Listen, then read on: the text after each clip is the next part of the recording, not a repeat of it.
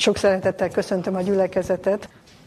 A ma délelőtti istentiszteletünk bevezető gondolatait szeretném idézni Korintus beliekhez írott második levél negyedik fejezetéből, és ott a 18. verset.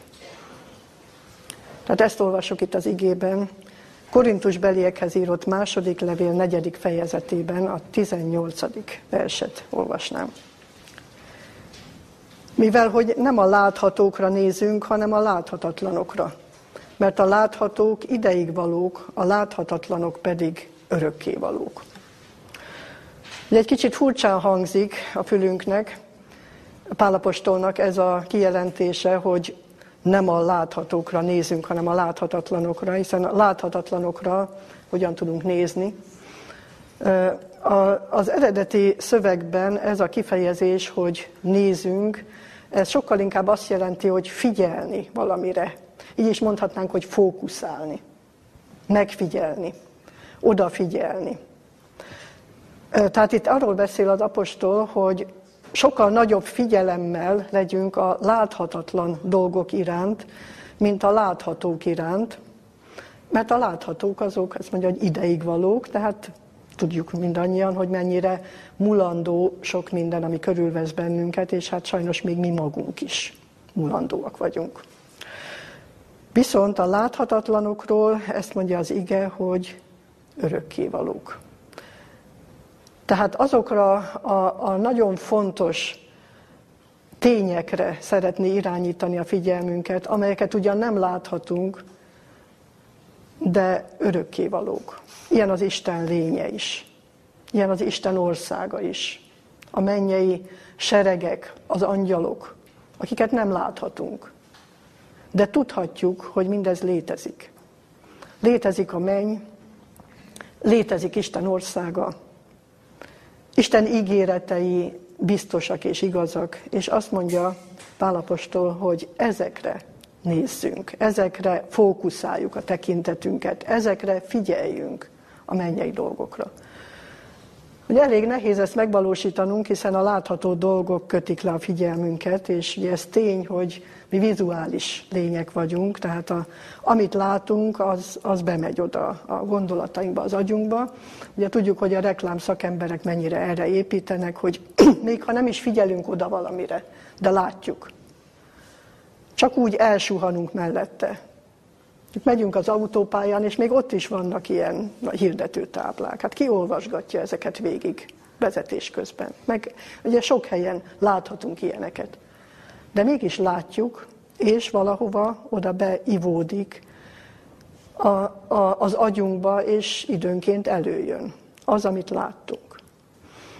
Tehát akkor ezek szerint külön erőfeszítés kell ahhoz, hogy az ember ne ezekre figyeljen, ne a látható dolgokra.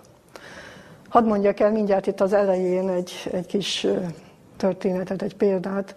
Néhány évtizeddel ezelőtt megismertünk egy fiatal embert, aki nem régen veszítette el a látását. Tizenéves korában, kamasz korában, tehát ez nagyon nagy csapás volt az ő számára. De ugyanakkor komolyan kezdett érdeklődni a bibliai tanítások iránt. Olyannyira, hogy amikor vittünk nekik ilyen hanganyagokat, akkor még kazettán, a családnak, akkor elmondta, hogy hát tudjátok, többnyire én, én hallgatom ezeket a családból. Hát nyilván a többiek elfoglaltak voltak, sok minden egyéb tennivalójuk is volt, de nem csak ezért. Ez a fiatal ember eljutott odáig, hogy szövetséget kössön Krisztussal, tehát megkeresztelkedett. És a keressége után odajött hozzám az édesanyja, és azt mondta, hogy tudod, én most értettem meg, hogy az én fiam lát. Jobban lát, mint mi. És hogy elgondolkodtam ezen, hogy, hogy valóban így van. Tehát ő a láthatatlant látta. Ő hitben látott. Ugye így fogalmazza meg az ige, hogy a hit a reménylett dolgok valósága, és a nem látott dolgokról való meggyőződés. Tehát aki esetleg fizikai szemeivel nem lát, és nem befolyásolják annyira azok a dolgok, amik ugye vizuálisan érik, lehet, hogy könnyebben megnyílik a szemük a hitbeli látásra. Tehát igen, ez, ez, ez egy olyan megdöbbentő dolog volt, ahogyan az édesanyja ezt fölfedezte, hogy az én fiam lát. Hát ő, ő, ő látja a mennyei valóságot. Ugye ő, ő, ő látja hitben azt, amit mi nem látunk, és amivel mi sajnos nem is olyan túl sokat foglalkozunk éppen ezért. Igen, elgondolkodtató dolgok ezek, hogy, hogy mennyire törekszünk erre, vagy mennyire küzdünk ezért, hogy a láthatók ne kössenek le bennünket annyira, ne foglalkoztassanak bennünket annyira, hogy figyelmen kívül hagyjuk a láthatatlan valóságot.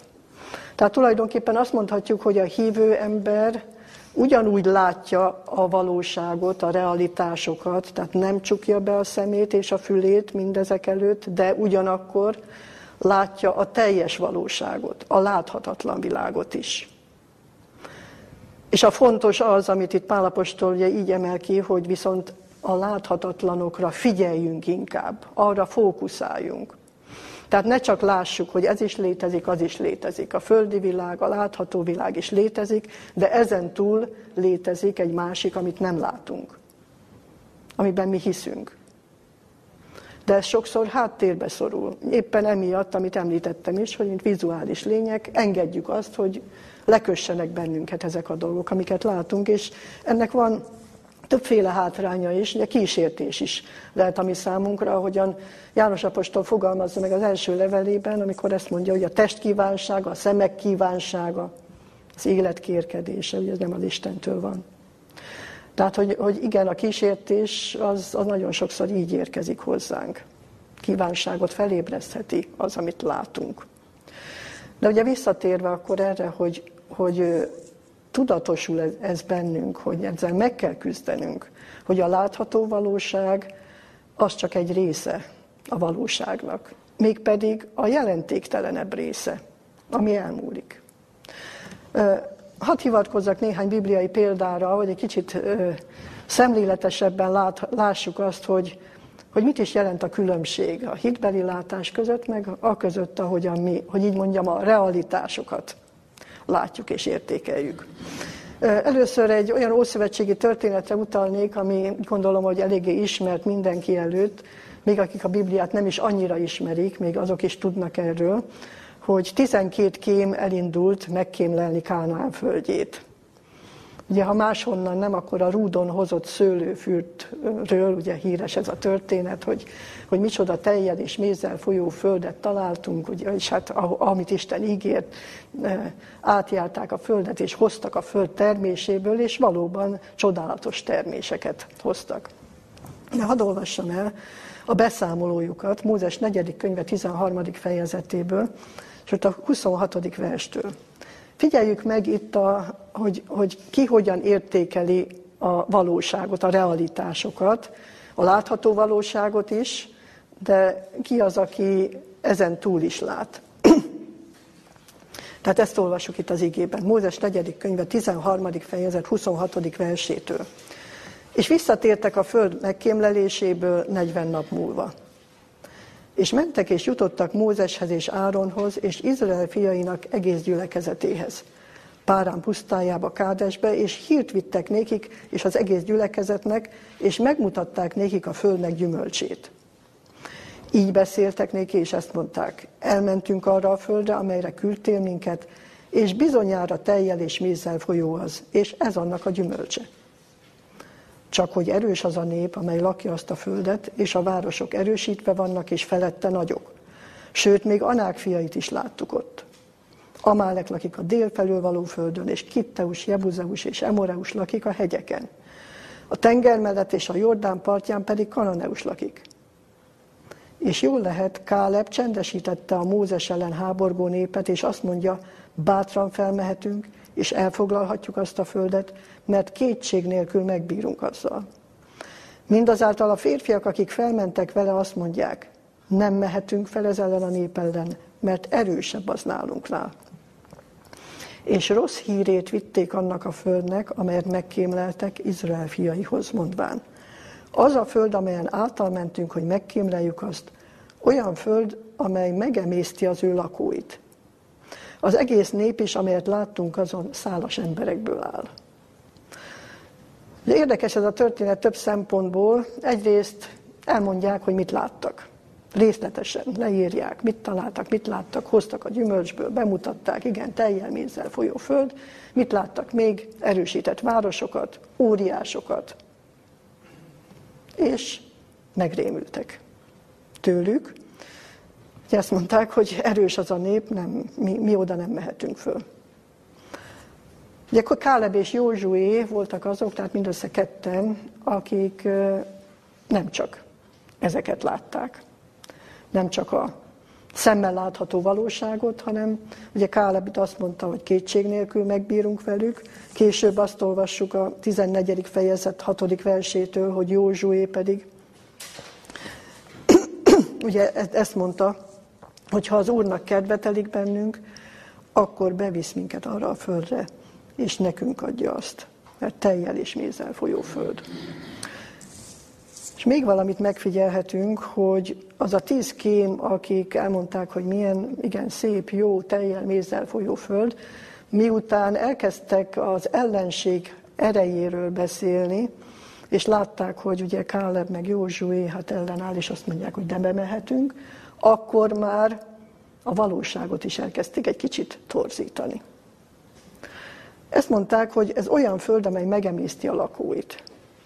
Ez egy kicsit furcsán hangzik itt, nem? Hozták rúdon a szőlőfürtöt. Ők maguk is azt mondták, hogy teljel is mézzel folyó föld. Sőt, ugyanebben a mondatban is ellentmondanak önmaguknak, mert azt, mondták, azt mondják, hogy szálas emberek laknak ott. Hát ha megemészti a lakóit, akkor hogyan lakhatnak ott óriások? De gondolkodjunk el ezen, hogy milyen is az emberi természet. Nem szoktunk mi is így járni néha?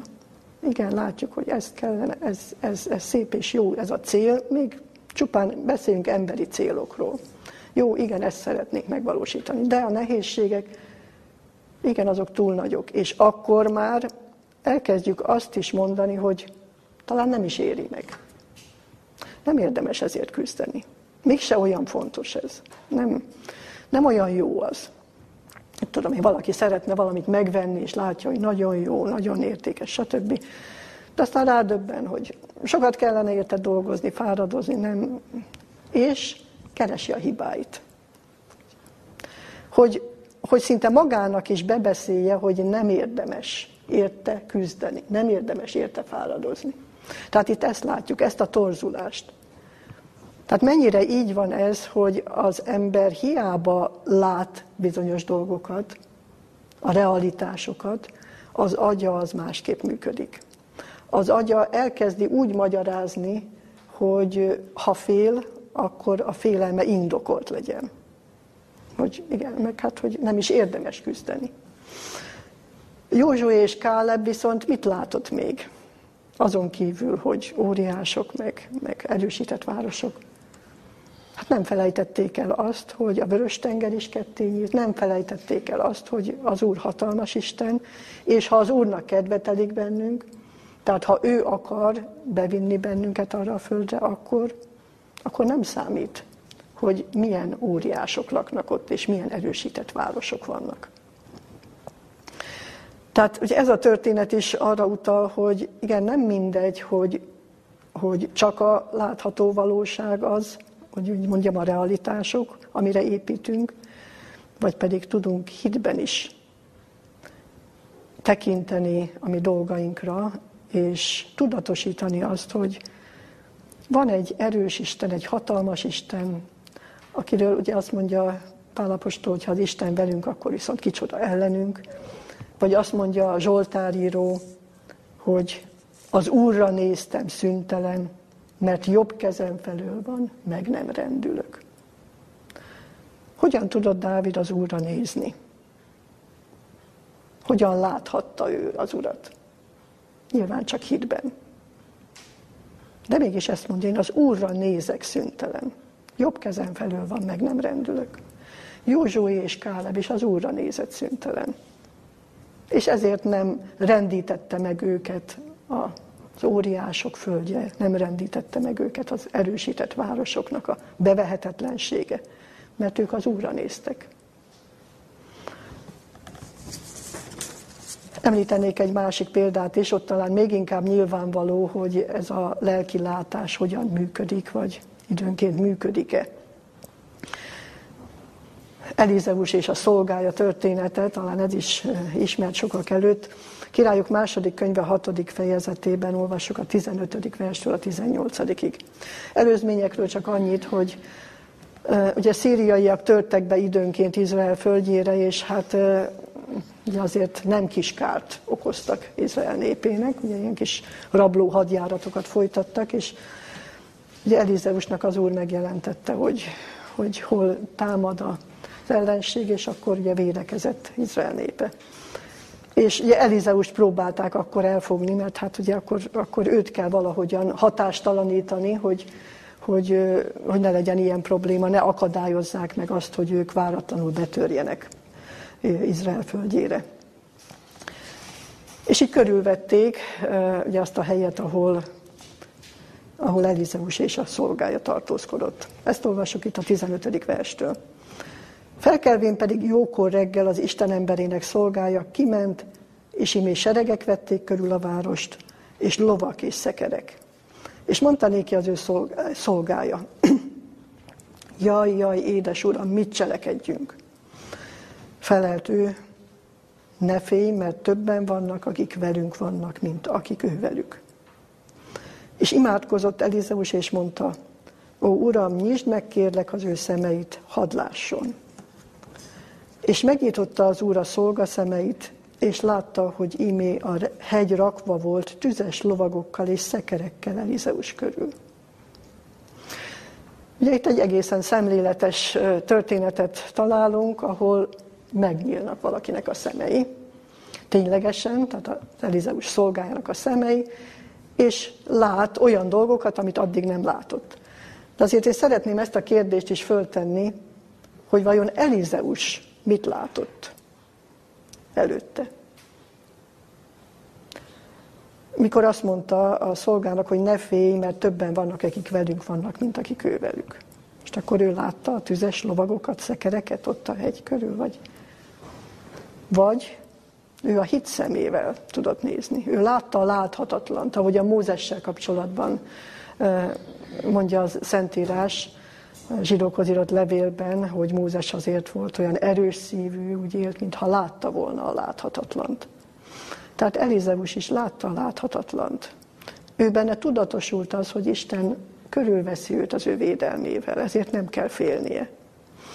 És amikor a szolga szemei megnyíltak, azért érdekes az is, hogy a szolgának mit mutatott Isten. Az, hogy tüzes lovagokkal és szekerekkel van, vannak körülvéve. Most ugye az Isten angyalai voltak ott, de az angyalok tényleg tüzes lovagokkal és szekerekkel, vagy lovakkal jöttek? Tehát ez volt a valóság, hogy lovon ülő angyalok voltak ott, és szekerek? Vagy pedig azt mutatta meg, a szolgának, ami őt megerősítette, ami őt fölbátorította.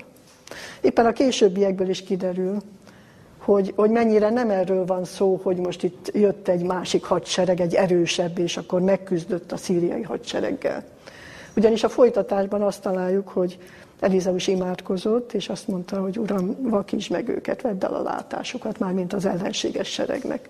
És akkor ott ugye elkezdték keresgélni a kapukat, az ajtókat, és nem találták. És mondta Elizeus, hogy elvezesselek titeket oda ahhoz a férfihoz, akit kerestek, és bevezette őket a fővárosba, Samária közepébe, és mondta, hogy Uram, most nyisd meg a szemeiket. És akkor megnyíltak a szemeik, azt látták, hogy tulajdonképpen csapdába csalták őket.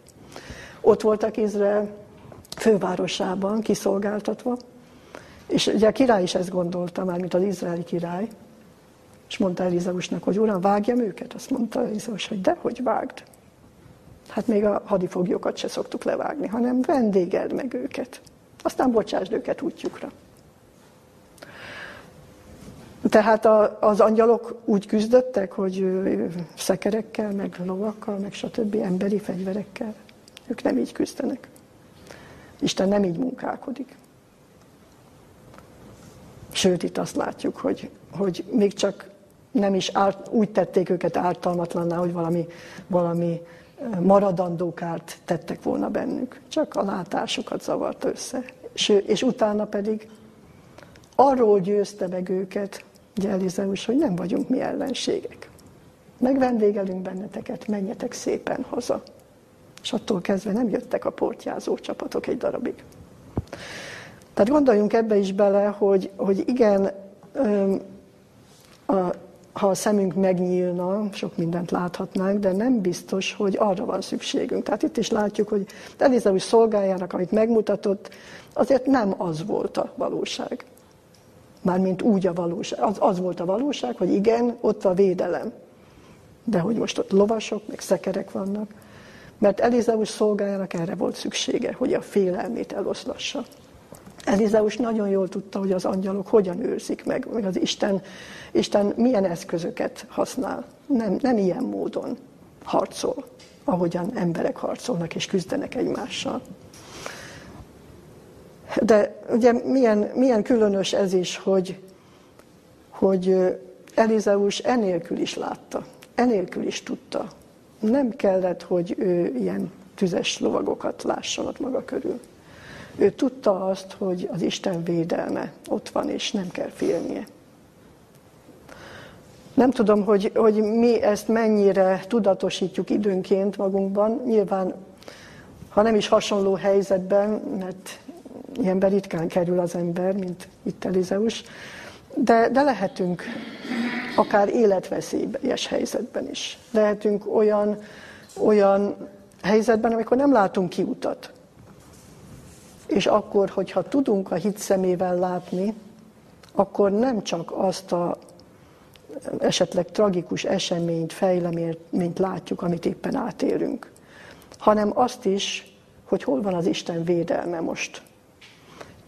És ha még az sem tudatosul, akkor látjuk azt, ami az Isten ígéreteiben van, hogy ez valamikor, valamilyen formában a javamat szolgálja amit most én átélek, ami most az én számomra tragikus, ami most fájdalmasan érint engem. Tehát a hit szemével látni ezt is jelenti, hogy a reménylett dolgok valósága, hogy, hogy ami még nem következett be, abban is hiszek.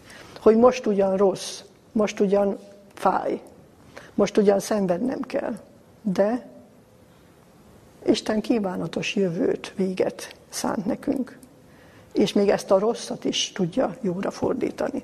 És én úgy gondolom, hogy akik már éltünk néhány évtizedet, el tudunk, tudnánk mondani jó néhány ilyen helyzetet, esetet, amit akkor nem láttunk át igazán, de később nyilvánvalóvá lett, hogy igen, javunkra vált.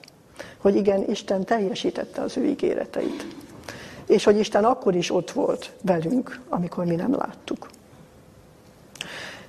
Még egy történetre utalnék, ez ugye az Új Szövetségben, az evangéliumokban található.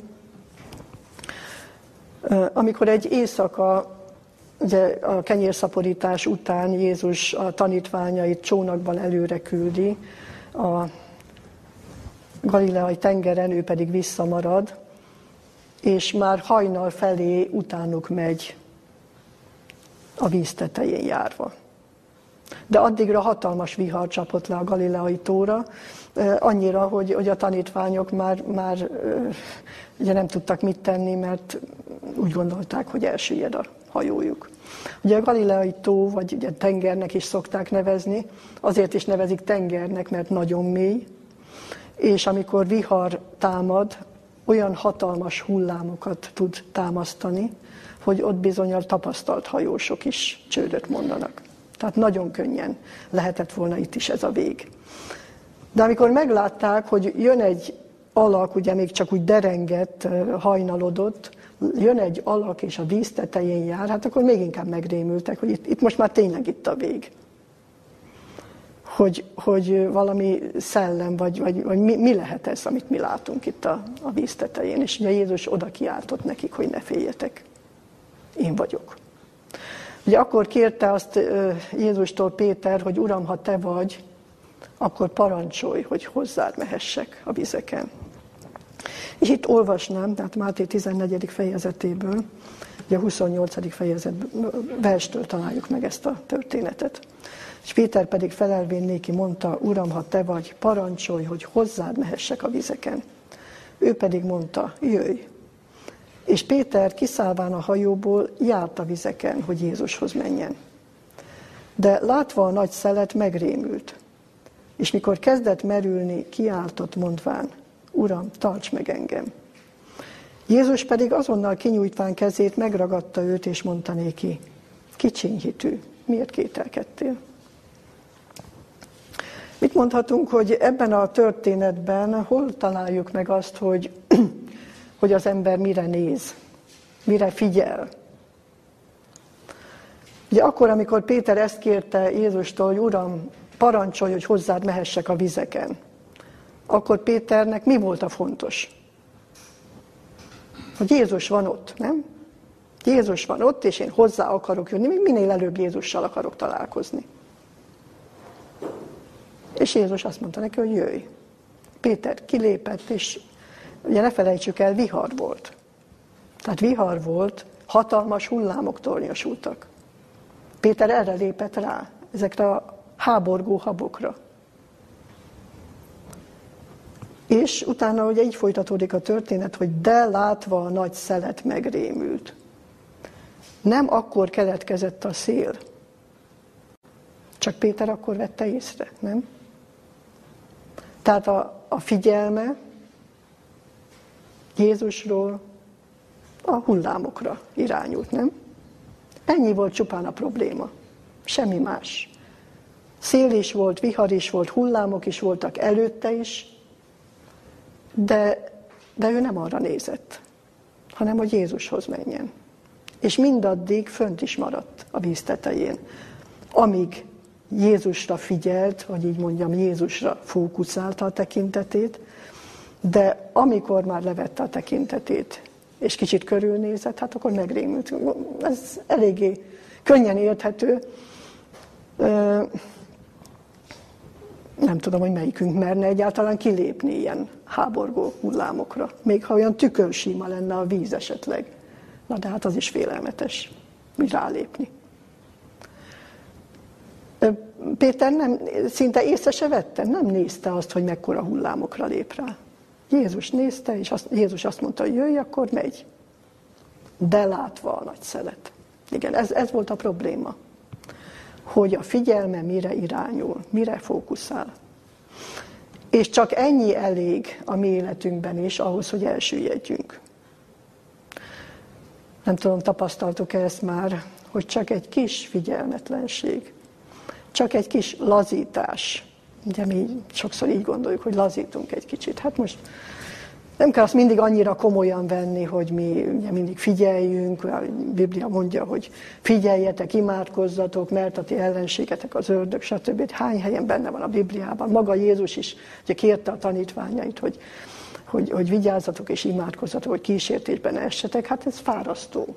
Mindig figyelni, mindig imádkozni, mindig résen lenni. És akkor az ember lazít. És amikor lazít, akkor rögtön észrevesz olyan dolgokat, amik ugye ott körülötte vannak. Vagy félelmetes dolgokat veszünk észre, és akkor megrémülünk, vagy kellemes dolgokat, kívánatos dolgokat, és akkor von és kísért bennünket azok által az ellenség. Vagy olyan dolgokat, amelyek annyira lekötnek bennünket. Bocsánat, most az internet világában, hagyd térjek ki erre is egy picit. Ugye beszéltünk erről, hogy mennyire vizuális az ember. Hát az internet az, az ugye ez nagyon jó eszköz erre, hogy, hogy ugye az embert úgy oda bilincseli. Tehát úgy nézem, és nem tudom, hogy ki hogy van ezzel, de van olyan, hogy észre se veszi az ember, és már a hatodik, nyolcadik oldalon jár, amit ide kattintott, meg oda kattintott, és már olyasmit olvas, meg néz meg, ami eszébe se volt akkor, amikor leült a géphez. Mert ő csak azért ült le, mert meg akarta nézni az időjárást, vagy a híreket, vagy elolvasni a leveleit, nem? És egy óra múlva, jó esetben, rosszabb esetben, nem tudom hány óra múlva, eszmél rá arra, hogy egészen máshol jár, már rengeteg olyan információ jutott be az agyába, amire semmi szükség nincsen, és még a kommenteket is végigolvasta, hogy kinek mi a vélemény erről. Elnézést, hogy egy kicsit ezt így részletezem, de nem tudom, hogy ki nem esett még bele ebbe a csapdába. Akinek van számítógépe és internete. Tehát ez sajnos azt mondhatjuk, hogy igen, nagyon nagy áldás is tud lenni, de, de nagyon jó eszköze a gonosznak, és arra, hogy, hogy úgy elvigye, elterelje az ember gondolatait, figyelmét, és olyan dolgokra figyeljen, tehát igen, mert ott arra így igyekeznek fölhívni a figyelmét, hogy ez mennyire fontos, meg mennyire érdekes, meg mennyire tényleg szinte létfontosság, hogy tudjunk róla, hogy amit, amit nem is akart megnézni, nem is akart meghallgatni. Na, tehát ugye azért visszatérnék erre, hogy, hogy mit látunk meg. Tehát itt arról volt szó Péter esetében, hogy látva a nagy szelet. Persze, hogy van nagy szél most is, és nem is árt, ha tudunk róla. Vannak háborúk, mindenféle gonoszság a világban. Ezeket a Biblia nagyon sokszor ugye, jelképesen így nevezi, hogy szelek. Szelek, a gonosz erők. Na most, hogyha ezekre nézünk, akkor azt mondhatjuk, hogy tragikus. Tehát állandóan gyászolhatnánk, mert, mert borzalom, ami ezen a földön zajlik. Tudnunk kell róla, igen, de nem muszáj részleteiben merülve elolvasni, hogy most ki, hogyan és milyen módon menekült vagy nem menekült, és ott a, a legszörnyűbb részletekbe is belemerülve, mert főleg amikor az ember érzi a tehetetlenségét, hogy nem tudok segíteni. Még ha nem is vagyok ott, tehát szinte úgy ránk terhelődik ez az egész. Tehát ez, ez az egyik dolog, amikor az ember ezért süllyed el, hogy így mondjam, mert a, a tragédiákat látja, a rossz dolgokat látja. De amikor a saját életében vannak ilyen szelek, akkor ez még nehezebben kivéthető. Mert hát nem tudunk nem arra gondolni, ugye? Hogy most, most ez nagyon nagy baj, nem tudok vele megbirkózni, de mi lesz, és hogy lesz, és, és egyszerűen nem tud az ember másra fókuszálni. A jó Istennek vannak erre is eszközei, nagyon jó eszközei, és emlékszem nem is egy esetre, amikor hát el kellett mennem így vidéki előadásokra, és volt olyan, hogy odafelé nagyon rossz lelki állapotban voltam. Tehát végig, végig mindig ezek a rossz gondolatok jöttek, hát ami a probléma volt, és amit nem tudok változtatni, és ki tudja, mi lesz belőle. És csak azért imádkoztam, hogy hát a Jóisten valahogy ezt addigra, mire odaérek, valahogy vegye el tőlem, mert hát hogy fogok én ott tudni ugye, igéről, Isten szaváról, reménységről beszélni. Ami, ami egy nagyon érdekes tapasztalat volt, hogy visszafelé jövet, már ugye eltelt fél óra, majdnem, mikor jöttem visszafelé, és hát állandóan ilyen énekek jöttek eszembe, meg, meg szóval ilyen derűs dolgok, és akkor úgy kezdtem gondolkodni, hogy most mi is történt közben. Megoldódott a probléma, ami idefelé annyira gyötört. Hát nem oldódott meg, nem történt semmi. Nem történt semmi, hanem ott voltam, másoknak beszéltem, ugye, arról, amiről a Biblia tanít, a láthatatlan dolgokról, és a Jóisten szépen ezt felhasználta arra, hogy az én tekintetem is a láthatatlan dolgok, vagy a, a látható dolgokról a láthatatlanokra fókuszáljon, és arra figyeljek. És ez levette a terhet, ez a, ez a tapasztalat. És akkor már nem a nagy szelet, meg a nagy tragédiát láttam én se, hanem a láthatatlant is fölötte. És ugye, ahogy utaltam rá, hogy, hogy igen, a, a, a látható dolgok vagy elcsüggesztenek bennünket, és, és lehúznak úgy, ahogyan Pétert, megrémítenek, vagy pedig elcsábítanak bennünket. Tehát olyan vizekre evezünk, hogy így mondjam, akár visszatérve az internetre, ami egy kicsit szórakoztatóbb. Hát nem kell egy kicsit kikapcsolódni az embernek? Dehogy nem. Hát és annyi baj van ezen a világon, meg engem is annyi, annyit dolgoztam, és most nekem is jár ennyi, most én kikapcsolódok, most ó, hát ez milyen, milyen, milyen jó, jó kedvünk lesz tőle is. És akkor megnézzünk, meghallgatunk olyan dolgokat, ami, ami viszont már megint csak a láthatatlanokról elvonja a figyelmünket, és belevisz bennünket bizonyos csapdákba. Hogy, hogy e világ gondjai helyett, hogy így mondjam, e világ örömeire, vonzó dolgaira tegye át a figyelmünket. Tehát azért van, van a mi ellenségünknek is, hogy mondjam, eszköztára. És azt mondja, jó, hát ha nem akarsz itt szomorkodni, meg nem akarsz gyötrődni, akkor most mutatok neked valami mást. Ugye ez tetszik? Jobb kedved lesz tőle, stb. És látod, máskor is vedd elő, máskor is jobb kedved lesz tőle. Nézd meg, akár évfélig is nézegessél ilyen-olyan filmeket, stb. És akkor már is elfelejted a bánatodat. Csak hogy ezek a dolgok, ami gondolatainkat merre felé terelik el.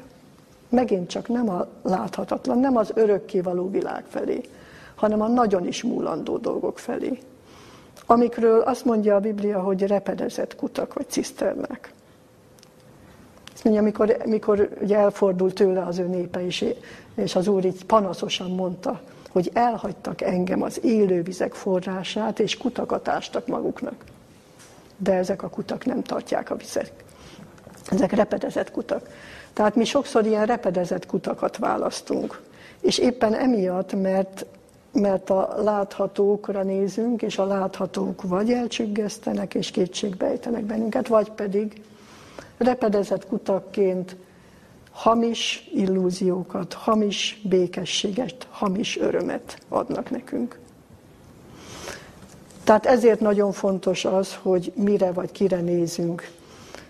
Ugye itt is azt látjuk, hogy mikor Péter a nagy szélre nézett, akkor elkezdett süllyedni. Ilyen helyzetben is ott van Jézus, és kiment bennünket, ha őt kérjük. Csak vegyük észre. Sajnos az a baj, hogy sokszor még észre se vesszük, hogy elsüllyedtünk. Hogy már annyira mélyen benne vagyunk. De Jézus onnan is ki tud emelni bennünket, mert, mert tudja azt, hogy mi mennyire megkísérthetőek vagyunk. Tudja azt, hogy a látásunk, a szemünk mennyire el tud torzulni, netán meg tud vakulni az, az isteni, az örökkévaló világ felé. Pálapostól írja ezt, hogy sátán az ellenség az, aki megvakítja a hitetlenek elmét, hogy ne lássák az Isten dicsőségének világosságát. Hát adja az Úr, hogy bennünket ne vakítson meg. És ne tartsuk nagyobb értéknek ennek a világnak az örömét, dicsőségét, mint az örökkévaló dicsőséget. Néhány mondatot szeretnék idézni, egy idézetet az Üzenet az ifjúságnak című könyvből, ami hát nyilván nem csak a fiataloknak szól. Ezt írja itt Ellen White, tehát az Üzenet az ifjúságnak című könyv. Krisztus mindent megtett értünk, hogy erősek legyünk. Elküldte hozzánk a szent lelket, akinek feladata, hogy emlékezetünkbe idézze minden ígéretét hogy békességünk és bűnbocsánatunk legyen. Ha szemünket az üdvözítőre szegezzük és bízunk erejében, akkor a biztonság érzete fog uralni, mert Krisztus igazsága lesz a mi igazságunk. Szégyent hozunk Krisztusra, ha gyengeségeinkről beszélünk. Ahelyett, hogy önmagunkat szemléljük, nézzünk állandóan üdvözítőnkre. Legyünk napról napra hasonlóbbak ő hozzá. Beszéljünk mind többet megváltónkról. Ha elárasztanak a kísértések, ha gondok és kétségek vesznek körül, ha elcsüggetsz és nyomorogsz, ha már-már engedsz a kétségbeesésnek, akkor nézz fel oda, ahol a hit szemével utoljára láttad a világosságot. És akkor a sötétséget, amely körülvett, eloszlatja Isten dicsőségének fényes sugara. Ez az idézet is erről szól, hogy nem mindegy, mire figyelünk. Ugye, ha szemünket az üdvözítőre szegezzük, és bízunk az ő ígéreteiben, akkor biztonság. érzete fog uralkodni, uralkodni rajtunk. De hogyha önmagunkra nézünk, tehát most akkor nem a körülményeikre, meg most ne az internetet nézzük, meg ne a szomszédainkra, meg ne is a gyülekezetre nézzünk, hanem önmagunkra. Hát ha önmagunkra nézzünk, annak is megvan a veszélye több szempontból, olyan szempontból is, hogy valaki, ahogy itt is látjuk, hogy kétségbe esik, mert esetleg azt látja, hogy még nem tartott, ahol szeretne, vagy ahol Isten szeretné őt látni. De a másik esetben, ami még ennél is rosszabb, az önmagunk vizsgálata, főleg ha másokkal hasonlítgatjuk össze magunkat, oda is vezethet, hogy önigazultá, önhitté válunk. Mindkét eset veszélyes. Tehát önmagunknak a vizsgálgatása helyett Krisztusra nézzünk. És akkor ez nem azt jelenti, hogy önmagunkat nem fogjuk látni, meg a környezetünket nem fogjuk látni. Tehát ez ne tévesszem meg bennünket, hogy a Biblia azt mondja, hogy a láthatók helyett a láthatatlanokra nézzünk. Nem azt jelenti, hogy ezt nem fogjuk látni, hanem ha arra figyelünk, akkor átértékelődik. Másképp fogjuk látni. Biztos, hogy ezt is tapasztaltuk már többször. Másképp fogjuk látni a vesztességeket, tragédiákat már nem, nem tartjuk akkora veszteségnek.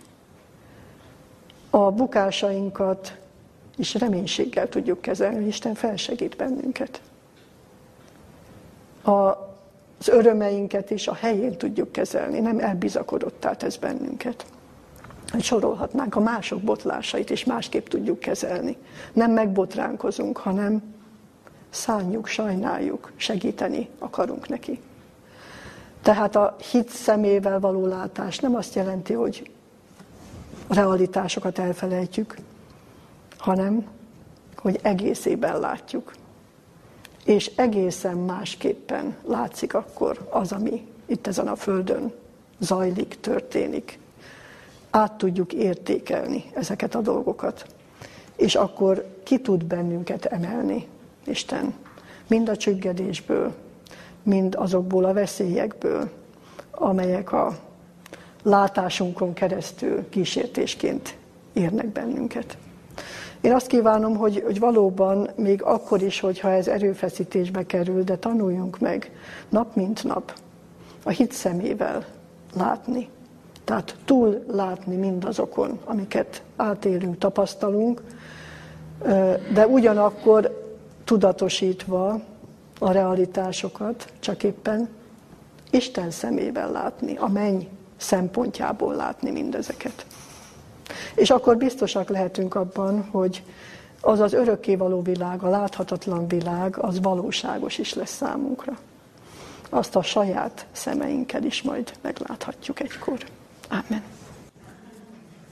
Imádkozzunk. Mennyei atyánk, szerető Istenünk, hálásak vagyunk neked azért, mert szeretnéd felemelni a mi tekintetünket is. Azok fölé, az események fölé, amelyek itt zajlanak körülöttünk, vagy amelyek esetleg éppen a mi életünkben történnek. Szeretnéd felemelni oda a tekintetünket, ahol mindezen eseményeknek, küzdelmeknek a megoldása rejtőzik hiszen te tudod minden emberi történésnek az okát, a hátterét, a célját is. Tudod azt is, hogy mit miért engedsz meg az életünkben. És te ismered a te gondolataidat, amelyeket te felülünk gondolsz, a te terveidet, amelyeket mi sokszor nem tudatosítunk magunkban, amelyekről olyan sokszor elfeledkezünk, hogy te kívánatos jövőt szánsz nekünk. És hogy Te mindent megtettél azért, hogy ebben részünk legyen. Segíts, Urunk, hogy erről soha ne feledkezzünk el. Hogy Te végtelen nagy árat fizettél azért, hogy mi ne csak ebben a látható világban élhessünk, hanem az örökkévaló világban. Te nálad, amit most még ugyan nem láthatunk, de létező valóság, és meg fogjuk látni egykor. Köszönjük neked ezeket az ígéreteket, és köszönjük mindazokat a tapasztalatokat, amelyek által erősíteni akarsz bennünket ebben, hogy felfelé nézzünk, hogy keressük meg a láthatatlan valóságnak azt a megerősítő, felemelő erejét, amivel te mindig megkerested a te szolgáidat, a te gyermekeidet, hogy mi is belét tudjunk kapaszkodni. A te kinyújtott kezedet mindig meglássuk, mindig megérezzük és megragadjuk. Köszönjük, hogy meghallgatsz bennünket. Mi megváltunk, Jézus nevében kértünk. Amen. Hallásuk Jézus!